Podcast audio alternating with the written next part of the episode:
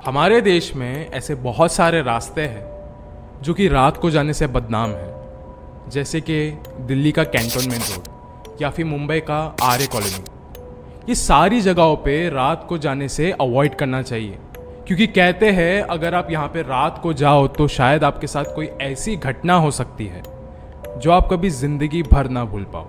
And आज मैं एक ऐसे ही रास्ते की बात करने वाला हूँ।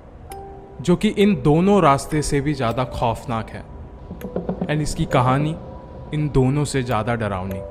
मैं बात कर रहा हूँ पुणे एक्सप्रेस हाईवे की, जो कि बताया जाता है कि महाराष्ट्र का सबसे ज़्यादा बिजिएस्ट रोड भी है। एंड इसका जो सबसे पहला टनल है, वो हॉन्टेड है। खासकर पूर्णिमा की रात। एंड चौंकाने वाली बात तो ये है कि इसे हॉन्ट कौन करता है? इसे हॉन्ट करती है एक ऐसी बॉलीवुड की एक्ट्रेस जो कि कई सालों पहले इसी टनल में मारी गई थी। आज हम इस वीडियो में इसी के हॉरर इंसिडेंट्स के बारे में बात करेंगे, जो कि आपको आज तक किसी ने भी नहीं बताई। वीडियो शुरू करने से पहले ऐसे और हॉरर और मिस्टीरियस वीडियोस देखने के लिए सब्सक्राइब कर दीजिए इस चैनल को। अब ये कहानी शुरू होती है। ये कहानी है बॉलीवुड एक्ट्रेस भक्ति बर्वे के बारे में। जो कि मराठी सिनेमा, हिंदी सिनेमा और थिएटर एक्ट्स में काफ़ी ज़्यादा इन्वॉल्व रहा करती थी।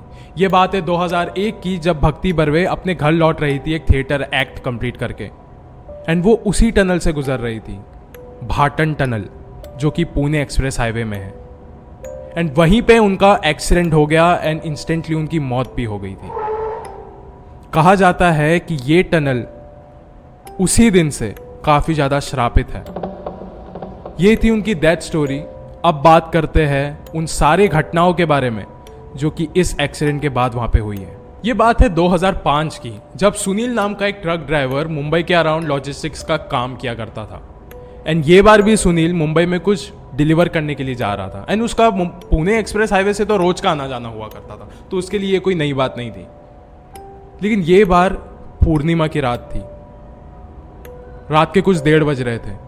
एंड वो उसी टनल, यानी कि भाटन टनल से होके गुजर रहा था। एंड उसने अपने सामने, ठीक सामने, एक पचास साल उम्र की एक औरत खड़ी देखी, जिसने ऑरेंज कलर की साड़ी पहनी थी। वो औरत कुछ कर नहीं रही थी, बस खड़ी हो गई थी। सुनील ने फट से ब्रेक लगाए एंड बस वो भी अपने ट्रक के साथ वहीं पे इंस्टेंटली खड़ा हो गया। एंड अचानक से वो औरत गायब हो गई। एंड फिर सुनील को लगा कि शायद से रात के एक डेढ़ बज रहे एंड शायद से मैं नींद में रहूँगा। मैं जल्दी से जाता हूँ, अपना सामान डिलीवर करता हूँ और अपने ट्रक में जाके सो जाता हूँ। फिर वो जल्दी से गया, अपना सामान डिलीवर किया एंड उसी ट्रक में जाके सो गया। थोड़ी देर बाद उसने सुना कि एक औरत की रोने की आवाज़ आ रही है। एक बूढ़ी औरत की। एंड फिर उसने झटके से अपनी आँखें खोली एंड देखा तो उसके चेहरे के ठीक सामने वही औरत उसके छाती पे बैठी हुई थी। एंड उसे मराठी भाषा में कुछ तो बोल रही थी। सुनील ने ये सब चीज़ें देखी एंड वो बेहोश हो गया। सुबह में उठा और अपने मालिक को जाके सब कुछ उसने सच बता दिया। मालिक ने पता नहीं क्यों उसकी सारी बातें इग्नोर कर दी।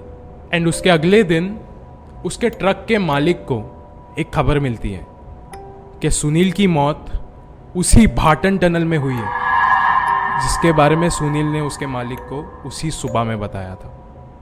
एंड जब डॉक्टर्स की रिपोर्ट आई, उसके अंदर पता लगा कि सुनील की मौत ट्रक के एक्सीडेंट से नहीं हुई थी। हार्ट अटैक से हुई थी। यानी कि उसने कोई ऐसी चीज़ देखी जो कि उसका दिल सह नहीं पाया। आप सबको पता है कि उसने किसे देखा था। उसी बूढ़ी औरत को, जिसको सुनील ने रात में देखा था, उसके छाती पे बैठा हुआ। अंत में मैं आपसे बस इतना ही कहना चाहूँगा कि अगर आपको कुछ भी दिख रहा है, कोई भी चीज़ जिसकी इंसानों की तरह कोई हरकत नहीं है, या फिर आपको सीधा सीधा यह महसूस हो रहा है कि यह इंसान है ही नहीं तो बिना पैनिक किए वहाँ से निकल जाओ। सुनील की तरह रुकना मत। उनकी आँखों में मत देखना, वरना क्या पता आपके साथ ऐसा ही हादसा हो जाए जो कि सुनील के साथ हुआ था। जैसे मैं हमेशा कहता हूँ कि मरने के बाद ना कोई आपका दोस्त होता है, ना कोई भाई होता है, ना कोई बॉलीवुड एक्ट्रेस वो सिर्फ़ एक मुर्दा होता है. इन आत्माओं को, इन प्रेत आत्माओं को कभी अपने से कम मत समझना. क्या पता आपकी मौत आने से पहले ये ही आपको आपकी मौत दिखा दे.